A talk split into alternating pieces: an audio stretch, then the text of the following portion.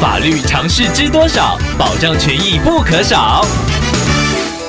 欢迎收听《法律知多少》时间，我们请到台湾瑞银法律事务所律师郑瑞伦来为您解答法律上的疑惑。各位听众朋友，大家好，我是郑瑞伦律师。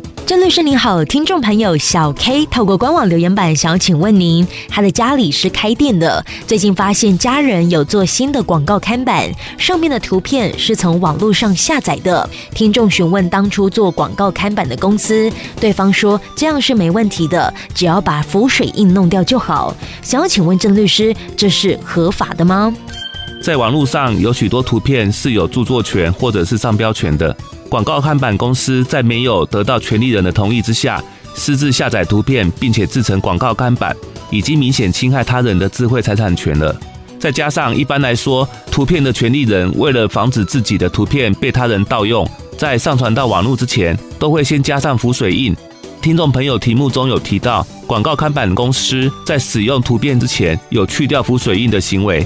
就可以证明听众朋友跟广告看板厂商对于使用他人有著作权图片这一点是知情的。